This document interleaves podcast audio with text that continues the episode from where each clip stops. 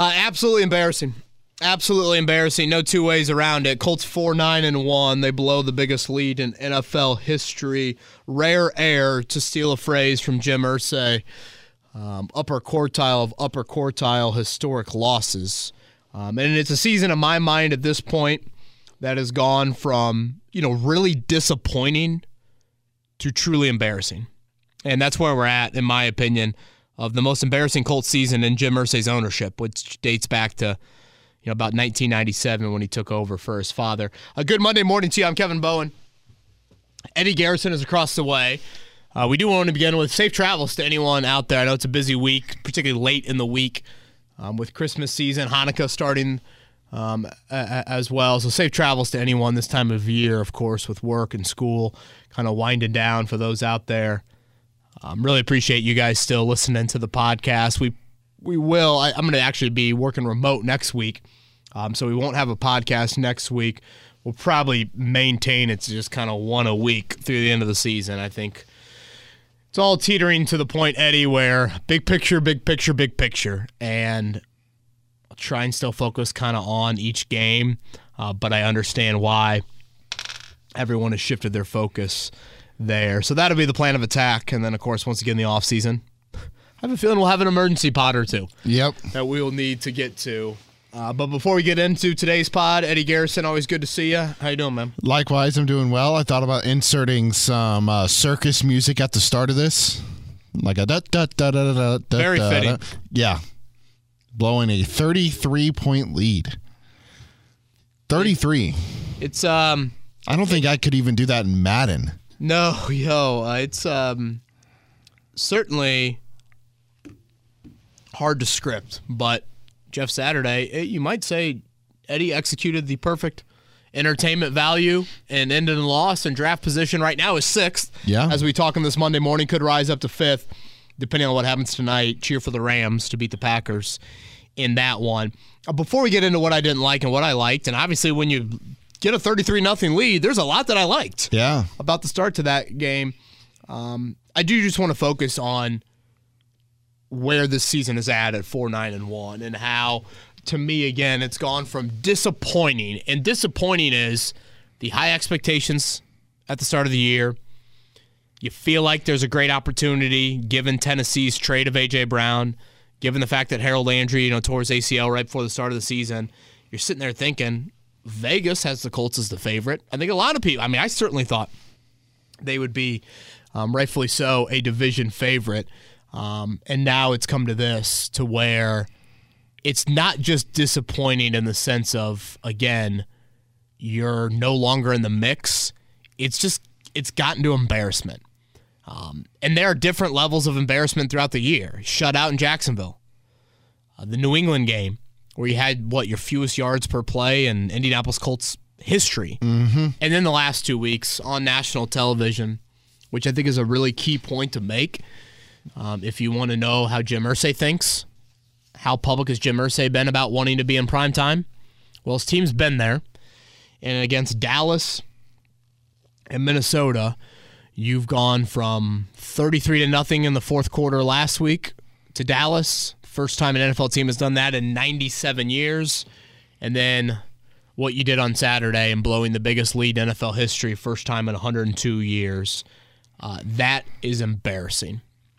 And it's an organization in shambles um, from top bottom and so many important questions at so many critical spots. So I, I just think when you factor all that in, man, it's just so embarrassing this season.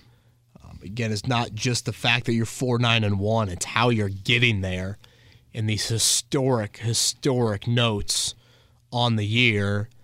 Um, so yeah, I, I, I just wanted to start there before we got into what I didn't like and what I what I liked. 55 points. That is the amount of points the Colts have given up in the fourth quarter in the last two games.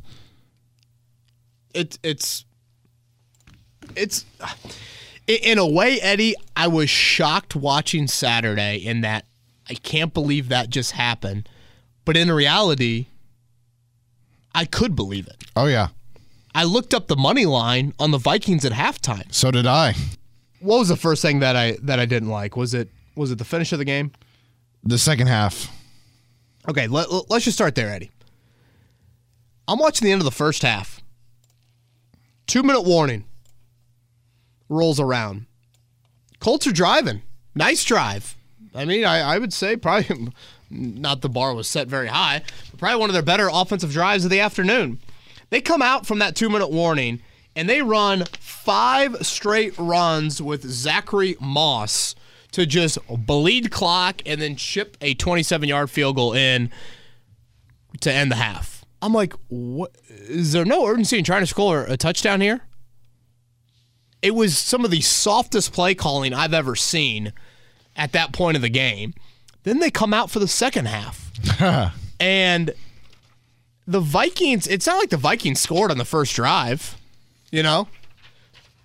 Three and out. Vikings come out, they go three and out. You know, Dayo or uh, Ngakoue has a big sack on second down. I think Dayo had to keep pressure on third down. They go three and out. The Colts then have two drives where they get into Minnesota territory on each of their first two drives in that third quarter. And on third downs, third and eight and a third and seven, it is straight give up play screen to Michael Pittman. That's the new staple for this Colts offense. Third downs here. Here comes the screen to Pittman, and he's just he's about to get smoked by some DB. Yep. And you're just praying Pittman's toughness can break three tackles to get a first down. That is literally the bread and butter third down go to play of the 2022 Indianapolis Colts. And I'm watching that and I'm thinking to myself, this is so freaking soft and vanilla and scared and hoping to get to triple zeros. I'm like, the Colts deserve to lose this game. And I tweeted out late late third quarter. I'm like, this is a, I mean, we're gonna are we gonna get to the fourth quarter and this is about to be a game? Because it sure feels like that. Even though on the scoreboard, I mean, it was what? It was 36. I'm looking at it right here, 36-7 with two minutes to go in the third quarter. You know, it was still a comfortable margin when you look at it. But as soon as, and I love a fullback touchdown, as soon as Ham scored that touchdown, game on game freaking on. For me, it was when uh, Dayo had that unsportsmanlike conduct penalty or whatever they called on him. That yeah, led to that. That would have been a little bit later. That no, that was earlier. That sparked that first touchdown drive because that would have been a long third down. Instead, it's a first down, and then Minnesota just oh, that was marches. when Reagor had the um, yeah, it would have been a first and fifteen after um, um, when Reagor had the five yard loss. Yeah, yeah, that was a big play. Now that I'm looking back at the at the box score. Um, and then it just all unfolded from there. I thought your defensive plan with Justin Jefferson went from really stingy early on, you know, obviously some Gilmore early on, to you then got out of your game plan. And I think we see teams do this to varying degrees whenever they have leads. I mean, you saw what, three teams blow 17 point leads yesterday or this weekend? Um, you have such a specific game plan throughout the week, and then you abandon it saying, we don't want anything over the top. And you get to this like vanilla stuff, and methodically, Minnesota gets back into the game that way. Again, offensively, there's just no prayer whatsoever for you in stepping on anyone's throat. Um, you know, the, the, the Colts don't have closers, Eddie. Think, okay, Major League Baseball, what is a closer? Goes in there, gets the final three outs, ends the game. Come out of the bullpen. You are the pitcher. You're on the mound. Three outs. Closers in the NFL to me are three positions: quarterback, wideout, and pass rush. Yep. Freeney and Mathis for years close games. I mean, I, I appreciate Robert Mathis still tweeting about it. Mathis tweets about it constantly. We are hired to close games. That is a huge part of what we do. You guys give us a lead, and we'll slam the door shut. And how many times do you watch a Kansas City Chiefs game and you watch Mahomes to Kelce to ice a game? Mahomes to Tyreek in previous years to ice a game. That big third down where so many people are saying run, run, run to milk clock. And teams that trust their passing game say, no, no, no, we're going to throw it here because we we believe and we're going to go win the game right here, right now. And you look at those three positions quarterback, wideout, and D end, and the Colts could not be further from dynamic in any of those areas, or just guys that really thrive when the game's on the line to make those plays. Yeah, the alarming thing for me about the whole, you know, meltdown, here are the, I mean, touchdown in 340, touchdown in 254. These are the Minnesota touchdowns? Yeah. Touchdown in 214. Um, touchdown in 136. Touchdown in 13 seconds because of Dalvin Cook. Yeah, the Dalvin Cook one.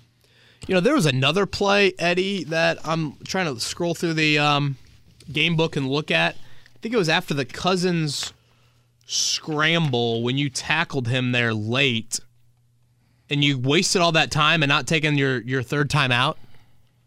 It was that fourth down late. I think Dayo got to him. Um, yes. And you had the opportunity there to take a timeout right away, and you didn't do it. It just it, it was such pathetic coaching in that it was like four corners stall offense. It's exactly what it was. And it started at the end of the first half. Again, I go back to those five straight runs where you you just you totally take the blueprint that helped you build a lead and you just coached and played and executed so so scared. So obviously the second half um, and just how you finished. And the fact that really it wasn't like a full 30 minutes, it was more like a 23 minute comeback. Yeah. When you look at when Minnesota scored first. Yeah. To get back into that game. So, uh, yeah, just uh, utterly embarrassing, man. Uh, before you get into the passing offense, something that really stood out to me that made absolutely no sense at all. They're trying to run clock the entire second half. You're coming down a late third quarter. Zack Moss gets you three yards on first down, second and seven with, you know, less than a minute to go, and you pass. You have to run one play, and the clock runs out of the third quarter to get to the fourth quarter. And it's an incompletion. 25 seconds are left on the clock. So now you're forced into a third and seven. You have to pass again. Can't complete the pass. Now Minnesota gets the ball back with still some time in the third quarter. Instead, if you run the ball on second down, it's third down and three, third down and four, fourth quarter. You can bleed off an extra minute. I thought that the game plan decision there was terrible. Yeah, you know, time management was certainly not good. Um, Eddie, I, I point to more just a lack of just an ability to extend one drive. If you yes. had one substantial drive, and by a substantial drive, I mean like two first downs, you would have won the football game. I mean, Minnesota came back. If you had told me at halftime, Eddie, okay, 33 nothing. The Vikings will not score for the first seven minutes of the second half, and they're also going to throw an interception mm-hmm. in the second half and they're not going to score a defense or a special teams touchdown. And they had a turnover on downs too, didn't they? Uh, in the second half. Did they have one in the second half too? I mean, they, they obviously had the fake punt that didn't work in the first half. Like, imagine saying that to somebody, and yet they come back, and hell, they almost won it in regulation. They almost didn't even need overtime. Yeah, they did. They turned it over on downs with three and a half to go down. Oh eight. yeah, they went for the fourth down, the really long one. Yeah, yeah. That actually thought that, that they should have punted in that situation. And then how about at the end of the game? They're playing for the tie. I mean, if you listen to Kevin O'Connell after the game, they're like, "Yeah, we were." Uh, who's their OC? Chad O'Hara or somebody like that is in Kirk Cousins' ear, being like, "Hey, man, if we tie, we also clinch the division." You watch the urgency on that final drive. Yeah. It's not urgent. It's mm like a very methodical, like, Oh, wow, we just got 15 yards. Maybe we should try another play. Oh, we just got 20 yards. Maybe we should try and run Greg Joseph out there after that after that penalty. Um, God, what a horribly officiated game, by the way. It was just a horrible weekend for officiating. Yeah, I, I, that was one of the. I'm. I think you guys know this from listening to the podcast. I am not one that talks about the officials much. Um, I, I just I hate whining and moaning about that, and I tend to think calls even themselves out. That was a horrifically officiated game, and honestly, the Colts fav- got the favorable whistle on several, several big calls. But um, let, let's move to passing offense, Eddie. This is the other thing that I did not like. You know, coming into the game, I was not holding my breath whatsoever for the Colts having some resurgence of a passing offense, but I was listening to people throughout the week saying, "Hey, Matt Ryan, a little bit more rested coming out of the bye week." and you're facing the 32nd ranked passing defense in the NFL. So it was one of those things where I'm like, again, I don't have confidence, but I, I can listen to those people that are telling me that, hey, there might be a chance here for a little bit more passing game success. Instead, you get the old, and again, against the worst passing defense in the NFL, uh, Matt Ryan and company throw for whatever it was, 100. And, it seems like every game it's like Matt Ryan, 182 yards. It was 158. Uh, was that net? If you take out the sacks, because I'm seeing 19 of 33 for 182 right here. Oh yeah, you could be right there. Um, he was sacked three times, so maybe that that, that contributes to it. Uh, you guys know I'm a big yards per attempt. 5.5 yards per attempt for Matt Ryan. Matt Ryan has played 234 career games. That 5.5 yards per attempt ranks 213th. 213 hmm. out of 234. And again, this is the worst passing defense in the NFL.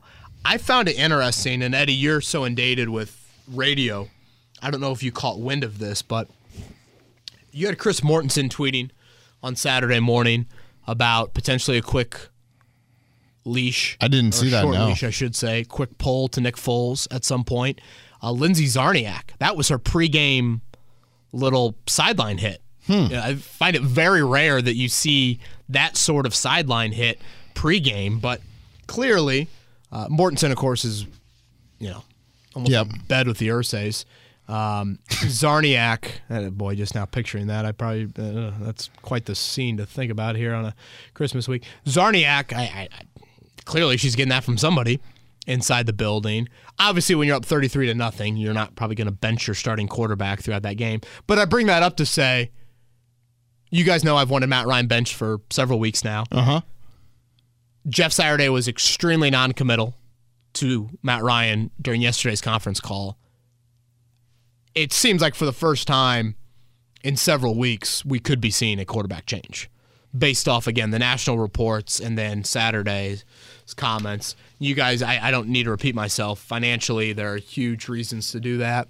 Um, and I haven't harped on this as much, Eddie, but like, don't you need to get a better evaluation on some of these guys offensively? Like, I think Michael Pittman's had a kind of up and down season. But at times I'm thinking to myself, aren't there plays where Pittman's probably wide open and Matt Ryan just can't get him the ball? Um, the Jelani Woods playing time still is beyond a mystery to me. Uh, but, you know, I feel that way a little bit about Pierce, a, a little bit about Campbell. Like, the, their numbers indicate you know decent seasons to you know better than decent seasons considering how in particular Campbell of course his career has gone but um, I just thought the passing offense was so so pathetic and putrid and old and archaic and yeah there's there's no reason to play Matt Ryan none and I hear the people that are saying play him because he helps us tank Eddie, they're playing him because they think he's their best option. How scary is that? It's terrifying. That is scary. I mean, that's that's like Rosie seeing the Grinch on the circle last night and being frightened of the Grinch. The Grinch did hand her a candy cane. The Grinch did. He certainly smelled like he had had a little bit of a ganja experience or two in the afternoon there. So I was curious if the candy cane had anything in it. Um, it broke, so Rosie cried and she did not eat it. Maybe it was for the best, but uh, nonetheless, man, just um, just awful for Matt Ryan in this passing offense. And I don't know if I need to like throw in the caveat, but I will say this because I mean it.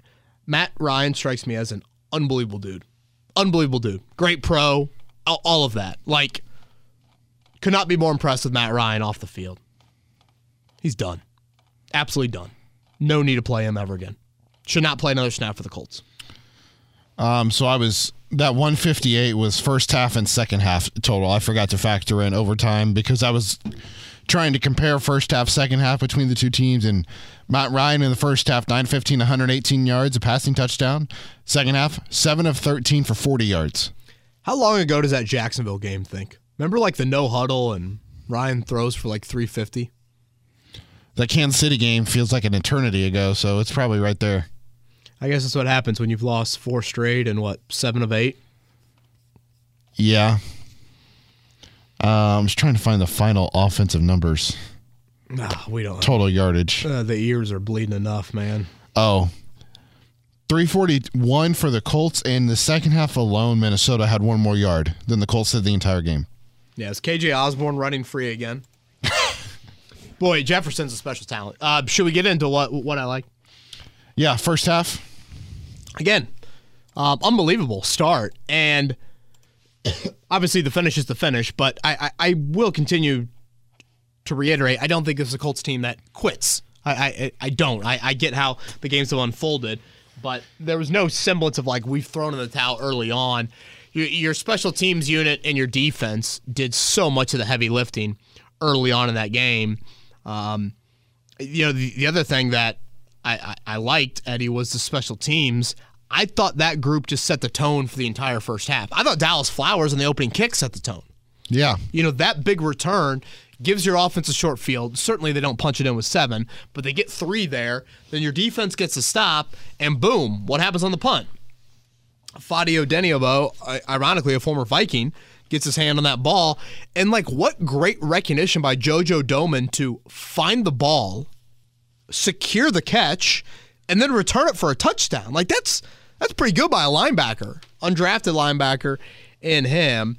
Um, you stop the fake punt later on in the first half, and then Chase McLaughlin continues to be, boy, he's that guy in the driving range, Eddie, that you watch him hit, and your friends are like, oh, he, he's a pretty good player, and you watch him on the range, you're like, that dude, you know, because it, it's not the prettiest ball. But you know what? He slices and dices that thing 240 down the middle, and he's hitting every fairway, um, and he's making them from long distances. You know, he's setting a lot of records this year with all of them north of 50. You know, Zaire Franklin had the big punch after the Dalvin Cook uh, big run in the first half. Obviously, Julian Blackmon had his pick six. So, you know, when you're an offense that's struggling so much right now, you've got to create opportunities elsewhere. And the Colts did that with their special teams and their defense early on. Um, you know, I, I mentioned this in the five things that I post after every game one of the first orders of business for whoever is the permanent head coach here needs to be trying to bring back Bubba Ventrone. Eddie, his unit has been so darn consistent throughout his five seasons here. And it's not just one aspect to his unit. Yeah. It's coverage, it's return. They found a kicker. I mean, they lose Rigoberto Sanchez, and you know you don't feel like it's been like beyond demoralizing. I mean, they've they, have they have kind of steadied the ship there. Um, just so impressed by Bubba Ventrone. I, I, really love how he carries himself. Um, I think he's got a pretty unique kind of coaching style to him. Um, you guys know I thought he should have been the interim when they fired Frank Reich earlier in the year. Um, I think Bubba Ventrone's going to be pretty sought after this offseason. You know, maybe not necessarily as a head coaching candidate. Who knows? He, he might get an interview or two.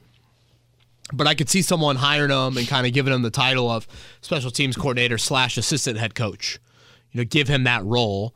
Um, and in a way, I think there's something that you know you, you should note that you know when Frank Reich was not with this team for you know family reasons or COVID over the past couple years, Bubba Ventrone was the one that he chose to be the interim. Um, so I think that's some high praise. Bill Belichick, I know, loves Bubba Ventrone. So I just thought your defense and your special teams, Eddie, set the tone um, throughout. Your offense did sprinkle in a little bit, not much wild to see. And they did it in a half. First time since 01 they've scored a touchdown on offense, defense, and special teams in the same game. And again, they did that in a half. Um, so great start. Special teams outstanding throughout. I want to see Dallas Flowers get a touch on offense. Really? Can can we see that? How about throw the third down screen to him and not just let Michael Pittman get smoked? Third down screen. Here we go. Third and eight. Here we go. Uh, you just know it's coming. Yeah. Uh, you ready for Twitter questions? I am. So I want to do the the draft order first before because we have some questions regarding that. Colts currently possess the sixth pick. Uh, there are three other teams with four wins. The Rams tonight, Monday night. They're in Green Bay. Then they play the Denver Broncos. Then they go to LA to face the Chargers. And then they go to Seattle to face the Seahawks. Uh, Denver will be at the Rams. Then they will be at Kansas City, and then they will host the Chargers. Arizona will host the Buccaneers. Then they will travel to Atlanta. Then they will travel to San Francisco. First Twitter question does not pertain to the draft order from Mitch. For the love of God, why are we sticking with Matt Ryan at quarterback? last thing I'll mention on draft position, and I think you threw it in there, Eddie. Broncos Rams play each other next week, right? Uh yes. I think that's one of the Christmas Day games. So Yes. theoretically, there, if Rams win this week tonight against Packers, and Broncos beat the Rams next week. That's wishful thinking of you. I know, I know, but I'm just saying That's the Colts new- have gotten a nice little benefit here, draft position. If they would have won on Sunday or Saturday, they would have been down, I think, to ninth in draft position. Uh, okay, uh, first question you're, you're throwing here from Mitch. What'd you say? For the love of God, why are we sticking with Matt Ryan? I, Mitch, I, I don't. Yeah, it's quite amazing, isn't it? Uh, they think he's the best option, like I said earlier. Um, and it's not like Eddie throwing Nick Foles or Sam Ehlinger in there is going to great like. It's not to the point where like if Green Bay's season went off the rails, which at times it's been teetering, you have a Jordan Love waiting there. Like I'm not acting like you have this young QB waiting in the wings that everyone's clamoring for. You don't have the five star freshman Right? that people just can't can't wait to see in there. But you know what? With Foles, you don't have the financial burden of 17 million if the guy gets hurt. That's one. Two, again, do you get a little bit of a better evaluation for your football team? Okay, we see Alec Pearson a little bit more of a variety of routes. Um, maybe Jelani Woods getting targeted more. Um, that is some of the line of thinking there. And then with Ehlinger, of course, that is the younger guy that you know you just throw into the fire and get a little bit more of a truer evaluation on. Um, I mean, you're not going to win three in a row with either of with Foles and or Ehlinger in the lineup there. So, Mitch, they literally think he's the best guy. And I, what worries me a little bit with Jeff Saturday is like, did he just fall in love with Matt Ryan, the the the pro? Yeah. Oh man, I love how he handles himself. Love how he has gone about his business. Total pro. Great leader. Yeah, I, I you know, can we watch the film? Ugh. Do we watch the film? Yeah, well, that's that's a fair comparison there. Uh, Flippin and Dylan ask, "There's no way that we keep Jeff Saturday and Chris Ballard after this, right? Also, new slogan for the draft: blow the lead to secure our needs." Give that to me again on that on that slogan. I'm afraid I'm going to get a comment from a couple people when I Oh, say it no. again. Come on. Blow the lead to secure our needs. Uh, I think it's got a good ring to it. That was great. Um, we got a lot of Ballard specific questions on that front. Um, I will say this quite often, Eddie, over the next few weeks. Again, with Jim Irsay, you never know how he's going to operate. You never truly know. I mean, think back to the Washington game before that game. All the national reports the the morning of that game. Frank Reich safe. Frank Reich safe. Well, then you blow a two score lead to a backup QB at home in the fourth quarter, and Daniel Snyder with a hooded sweatshirt on walks out of there victorious. Then the next week, you have the fewest yards per play in Indianapolis Colts franchise history in Foxborough, and you fire Marcus Brady after the first game. You fire Frank Reich after the second game. So you never, never truly know. We had Zak Keefer on our show this morning. Zak's latest. He spoke with Irsay. I asked him for the timeline. I was really curious. It sounded like after Cowboys game, before Vikings game, and Irsay again publicly backed Ballard. Um, so this is kind of the second time we've heard Irsay do that here over the past month and a half. Now again, Did he compare him to Jordan again? I did not get a Michael Jordan reference in there, but who knows? Maybe this is like the baseball hibernation for Ballard, and maybe you know he'll come back and we'll get more of those references. Uh, you just had another, arguably the most embarrassing, one of the most embarrassing moments your franchise has had, and how do you react to that?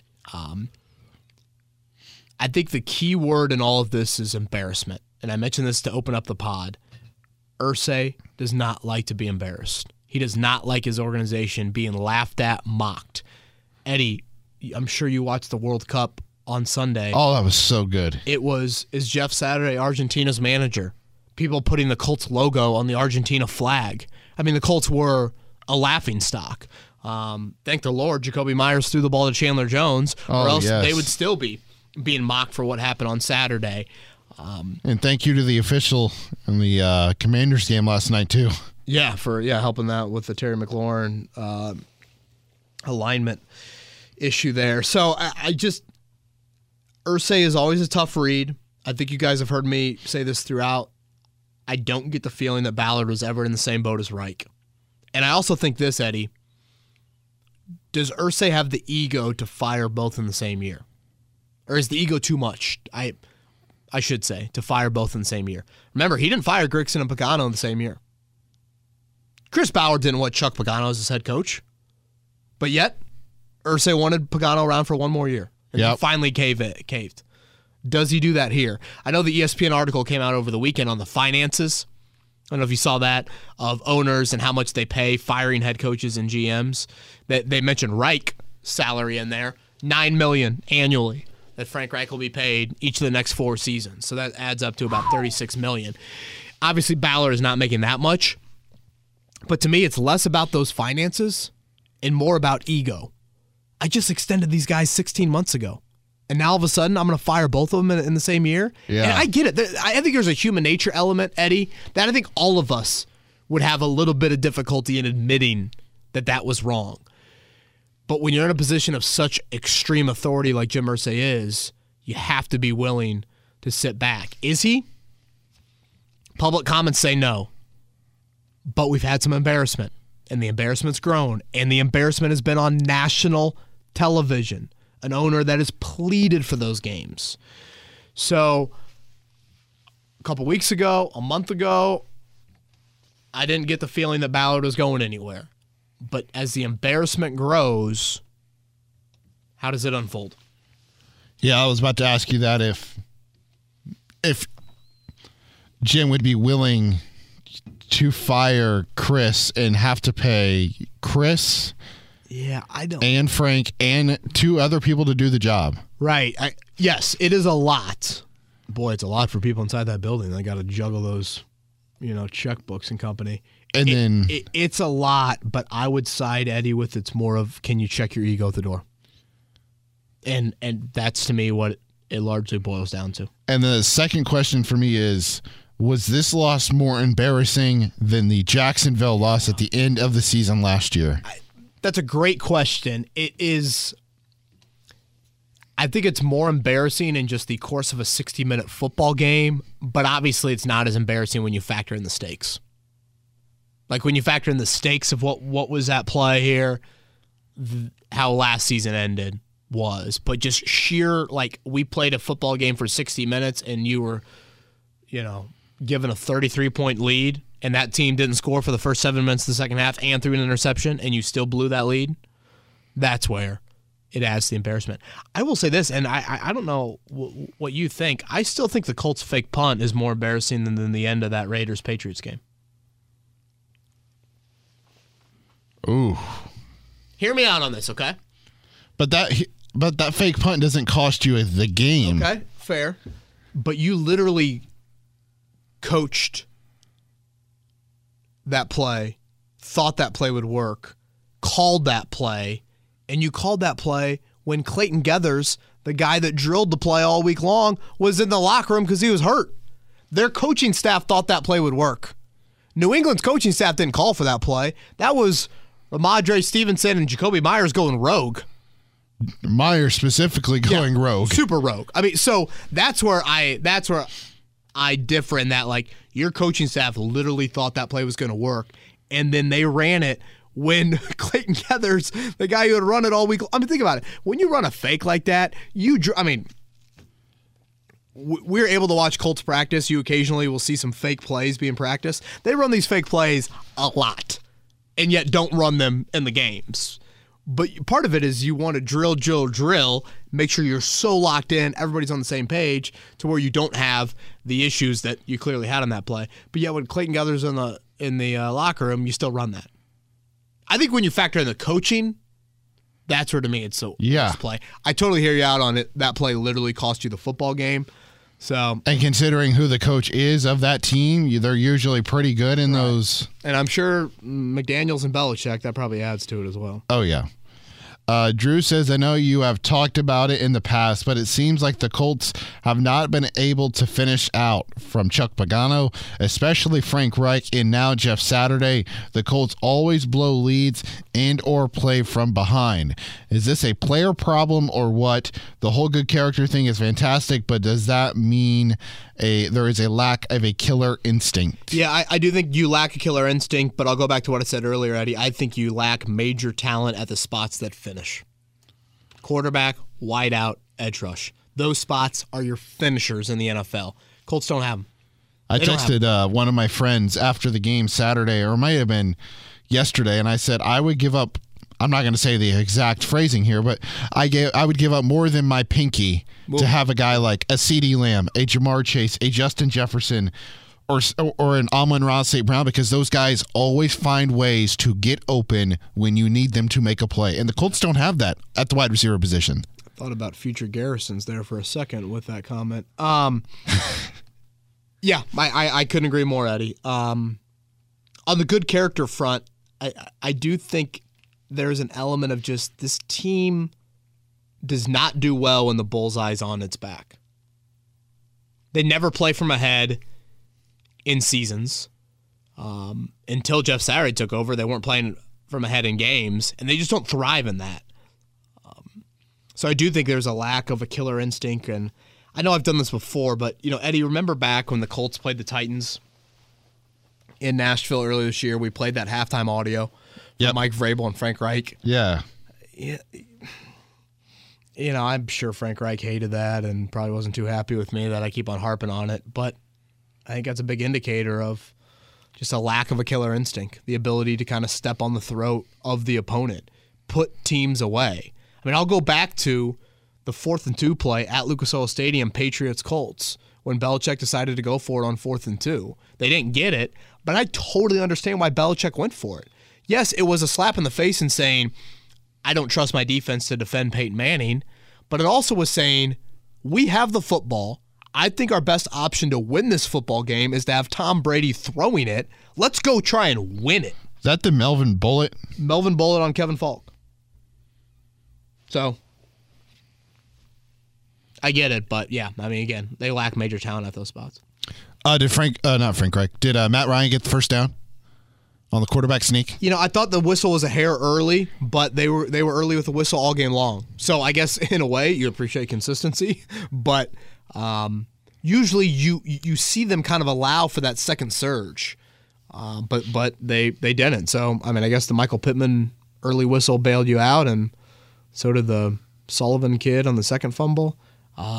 Yeah, I thought he got it under normal circumstances, but within how that game was called, he did not get it. I was fine with him going for it, to be honest with you. I, I get that McLaughlin has made a lot of long field goals, and maybe he makes that one, but um, it's just such it's just sad that they can't pick up two inches. Hooray for our draft order, but in all seriousness, losing like that is not how I wanted to lose. That's just an embarrassing effort in the second half. This is from Mike, who is the scapegoat now that Frank Reich isn't here. And I believe it is officially time to clear house, right? Know, Mike, I don't think there are any scapegoats left at this point. I guess maybe another benching of Matt Ryan. Um, you know, I think there's a small section of the fan base that like sits here with Mike Eddy and saying, you know, as long as you can live with that embarrassment of the loss, come April, you're going to be fine with it. You know, right now, the Colts winning that game, I think, would have pushed them three spots down the draft order. They're at six right now. Could be fifth by the end of the night. So three or four spots. Yep. Winning that game would have pushed them down. As long as you can swallow the pill of hearing on a frequent basis on broadcast, well, as long as they're not like the Colts against the Vikings, this game is over. You know, as long as you can withstand hearing that, um, this was the result that you wanted. Again, I, I totally understand. That was embarrassing to watch. You know, it's funny. My my brother in law came over. He's got a six year old nephew, diehard Colts fan, wearing his Leonard jersey, bouncing around my house Saturday morning. And they come over and talk about the game. And, you know, explaining to that kid that it's best if the Colts should lose is difficult. And, like, Maddie is literally yelling at the TV, like, I understand that you're telling me that long term it's best if the Colts should lose, but I'm watching this game unfold and I can't go there. I can't, it's 33 to nothing. I, I can't get my mind to say, I want the Colts to lose this game. Now there are some people that again can push the emotions aside a bit and can do that, but watching that unfold, trust me, it was the best result for draft position, but I will not fault any fan that watched that game unfold and said I wanted the Colts to to blow it because it was just so so embarrassing and obviously historic and all of those things. Boy, that Saturday, boy, that uh, that's quite the test on fandom. Plus 3,500. Did you dabble? I, I had it. I, I I put ten bucks in. Was this close to pressing send, and I did not. Mm. I know. I'm such a, you know what? Was this the most productive loss Eddie, of the? Eddie, the fact. Sorry to interrupt. The fact that I thought about it though shows you where I was at halftime. I watched those final five plays of the first half, and I'm like, what? What? What are we doing? Like, you never see a team in the red zone run it five straight times to end the first half. Nope. Yep, that's what the Colts did. Bleed the clock, and I'm like, does Jeff Saturday have Chase McLaughlin on his fantasy team here? Like, what? what like, what's going on? Is he So- going against uh, Michael Pittman Jr.? I was gonna say, which, oh boy, I'm. I need Allen Lazard to like exit early tonight. Oh, is this in our? No, I feel okay in ours. I, I think I'm gonna advance in ours, unless Green Bay's defense is a big one. I'm playing Brian, who's a good dude. Um, how are you looking? Trying to load up my matchup now, but uh, Yeah, I feel pretty good about ours. I'm in another league where I need Allen Lazard to get hurt on the opening drive. I'm in a league where I have like a three point lead. I know people don't care about this either. I'm in a Yahoo league, Yeah. and the way that they broke it down, they did. It's a 12 team league, and there's four divisions of three. And the top team from each division advanced. I scored the fewest points in my division, won my division at nine and five somehow, and now I'm going on to the championship. Give that give that to us again. I was the lowest scoring team in my division, finished nine and five, and now I'm on my way to the championship. I don't know how I did it. Miracles, baby. Uh, do you believe in them? Yes. Cameron is next. Uh, was this the most productive loss of the season? Uh, death kneel for Matt Ryan. Offense didn't outscore the defense or special teams. Two, eliminate Saturday from contention for the next year. Three, further improved draft position. Cameron, that is um, that is quite the way to look at it. But boy, I can't disagree with any of it. And again, I will throw this in so many times over the next few weeks. You never know what Jim is truly going to do. But you look at all those things and you think, how can you stick with Matt Ryan? How can you sell Jeff Saturday? I can't, with any ounce of confidence, defend that. You know, it's like we're back in debate class, Eddie. Can you imagine getting that? All right, Kevin, your project for today is say that Matt Ryan should be the Colts starting quarterback in 2023. Mrs. Jones, I'd rather go stick two pencils in my eyes and fresh out of the sharpener. I used to love sharpening my pencil. You know how hot that sharpener would get in the back? And then dump the little Wood shavings. shavings into the uh, trash. Did you have the old wind it? Well, we we we had we definitely had the crank, um, but we also had the electric one at times, and boy, that was that's when you knew you were in a good classroom there. Uh, yes. Cameron, that's that's it's a really really sad question, but boy, was this the most productive loss of the season? You know, the scary part, and I've said this in prior years, Eddie, the Colts have entered seasons, and I've said the most important position or the most important aspect of the season, you got to find out what you're doing at quarterback. More than record, you got to find out what you're doing at quarterback. In a way, that's kind of what Cameron's getting at with this question. More than anything, you've got to make sure that you make a decision on Matt Ryan. I think we know where that one should be leaning. And you've got to make a decision on Jeff Saturday. You Yeah. don't want to be waffling with these things. You don't want to have, uh, should we hold on to them? Should we not? This, you know, that's what you don't want. Uh, by the way, I'm advancing in the Kevin's Corner pod, so You're moving on. yeah, Okay. the both of us are in the Are we semifinal. gonna play each other? No, not the only way we play each other is if it's in the championship.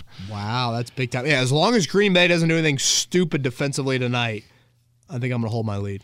Uh, Connor is next. Surely Jim Irsay can't hire Jeff Saturday after the season, no matter how much he loves him. Right now, we can't predict Irsay, but it is really willing. But is he really willing to anger an already angry fan base?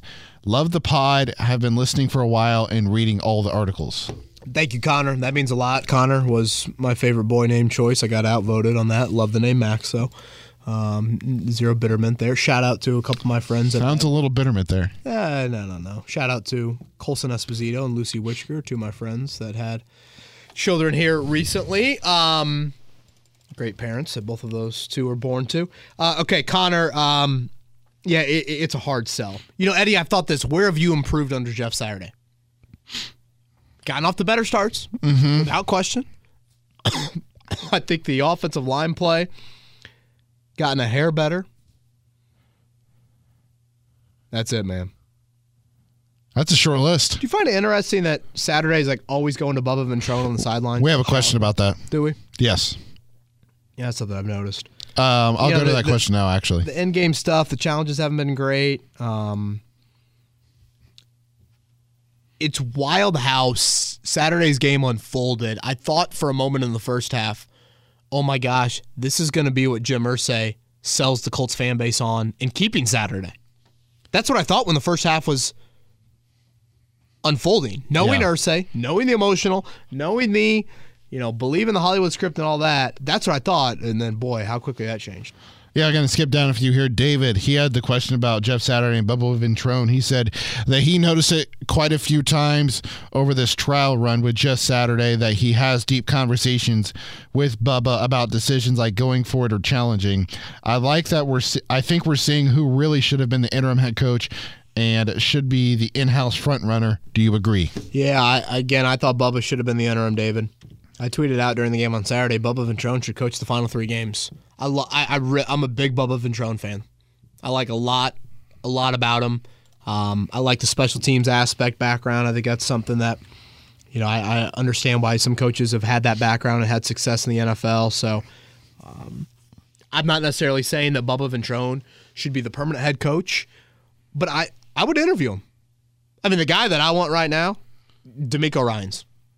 10 out of 10. If DeMeco Ryans can give you a Shanahan pull from that offensive tree, somebody on that staff from the Shanahan tree, and so you can kind of replicate a lot of what San Francisco does offensively. I love watching them operate offensively. Again, I understand the reservations about hiring a defensive coach, but I just love how that 49ers defense plays. Love what I hear about Ryans as a leader. Eddie, he would be he'd be atop my short list. Uh, from me, it would be Callahan from um, Cincinnati with the work he's done with Joe Burrow, and Ryan then Callahan, the OC. yes, and then um, Shane Steichen, OC with the Eagles, and then see if he can poach. Uh, I forget his first name, but quarterbacks coach Johnson, Brian Johnson. Brian Johnson over there, and have him be the OC for the horseshoe with that young quarterback, hopefully, that the Colts hopefully draft. Uh, three questions left. Tyler is next. Well, I speak on behalf of every Colts fan when I say this. Um, is exactly how this game was predicted to go. On a serious note, what's your evaluation on Julian Blackmon at cornerback? Uh, do you think he has a shot at a corner position, or do you think you would prefer to keep him at safety? Always thanks to you and Mr. Eddie Garrison for all the work you do. Mr. Eddie Garrison. Wow. How about that, Tyler? That's a little too much respect there. Man, Tyler, if this is the same Tyler that's in the fantasy league, I'm sorry that you had to, you know, just get lost the way you did. Whoa, Eddie, you go I there. no, the guy I- no, no, no, no, I- like that. I didn't beat him. Oh, He was the top seed. He was like 11 and 3 and he's out. Yeah, he got blown out like 160 to 110. His team just laid an egg. That that is wow. That's incredible. Um, I do think something that's been interesting to watch over the last couple of weeks. You know, Kenny Moore injuries played into this. I have been somewhat intrigued by the three safety look they've given: Rodney Thomas the second, Rodney McLeod, and then Julian Blackmon. Of course, Blackmon's got the corner background at Utah. That's where he was early in his career. Um, you know, you wonder how much the injuries Eddie kind of could limit him a little bit as a full time guy in that role. Um, you know, he's certainly had some s- success in that nickel slot corner. Um, you know, is Kenny Moore kind of a cap casualty guy? You know, do you, do you look at that this offseason? Do you bring Rodney McLeod back? I mean, he, he's 32. I think you got to acknowledge that. You know, the Mike Mitchell experiences, you know, those things typically last like one year. You know, you don't really see that kind of multiple years. I don't know, maybe. Especially with a veteran trying to, you know, at the tail end of his career, trying to find somewhere where he can, you know, mentor Right. some young safeties or win a championship. I st- I guess Blackmon and Thomas maybe a little bit too similar to play them alongside each other. I still like Blackmon. Just I trust him at that safety spot there. But I my eyes have been open to this, Tyler, and um, you know, part of the end of the season evaluation. And again, I posted the nine things to watch for the final four weeks. You know, Eddie, how about Dayo Odeyingbo with a few more flashes on Saturday? Yes. Like, those are the things you want to be watching. If you're a Colts fan, you're going to sit down for three hours over the next couple weeks. I'm going to try and give you some stuff to watch. And that's why I want to see more Jelani Woods on offense. I want to see Alec Pierce's route tree not just be go ball, go ball, go ball, some other things. Um, again, Dayo, of course, Kwity, of course. Um, I'd like to see a little bit more EJ Speed. I mean, I tweeted out on Saturday, dude. Feels like EJ Speed barely plays, always makes an impactful play. That dude is going to get a starting opportunity somewhere in the NFL at well, linebacker. I'd like to see more Dallas Flowers at corner. You know, just to I don't need to see Brandon Facyson anymore. You know, again, see some of these younger guys. So, um, how about the young defensive tackles? I know Eric Johnson's playing. You drafted him in round five. Let's dress Curtis Brooks for a couple of these final games. He's a six round pick. Boom. Uh, it's wild to think the Colts are still not mathematically eliminated from the playoffs because the AFC South is such an utter joke. Um, but yeah, that's something that I would like to see. There's no chance Ballard stays in the front office with that performance, right? This is from Conroy. There are so many records, not the good kind, this roster has achieved this season. Another question if he does stay for some reason, do you actually believe he drafts a quarterback in the first round or trades up for a quarterback? Lose out, please. So I'm looking at these play. If the Colt, if the Jags or Titans win this weekend, Colts are eliminated. So the Colts will know that before Monday, obviously. Can you literally just said that? Do you think anybody cares? Uh, no, because I think everyone thinks they've they've been out of it. You know, Conroy on the quarterback front. Speaking of which, I was laughing Saturday night watching Bills Dolphins Oh, did they put them on? when the? NFL Network put up the Colts and it was in the hunt, and I saw the good our good old friend Mike Chappell put on Twitter, and he said, "Stop it." I mean, can you believe that? I love Chap. I love Chap, one of a kind.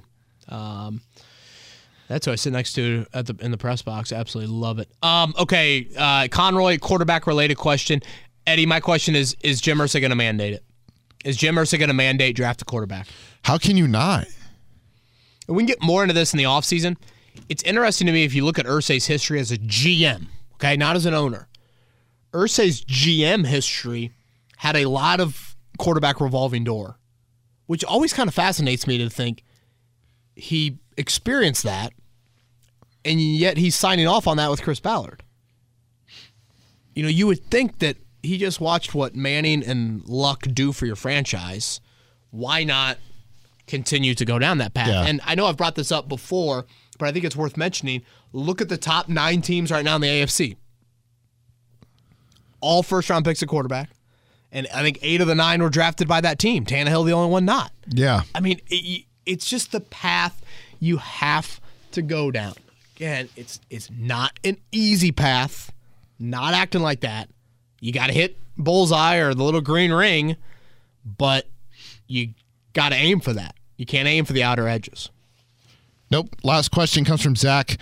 How much does our draft position play into our ability to land a top coaching prospect? Does a top five pick with the ability to draft a quarterback significantly increase our odds at Jim Harbaugh as a uh, high caliber coach as opposed to a top 15 pick? Thank you as always.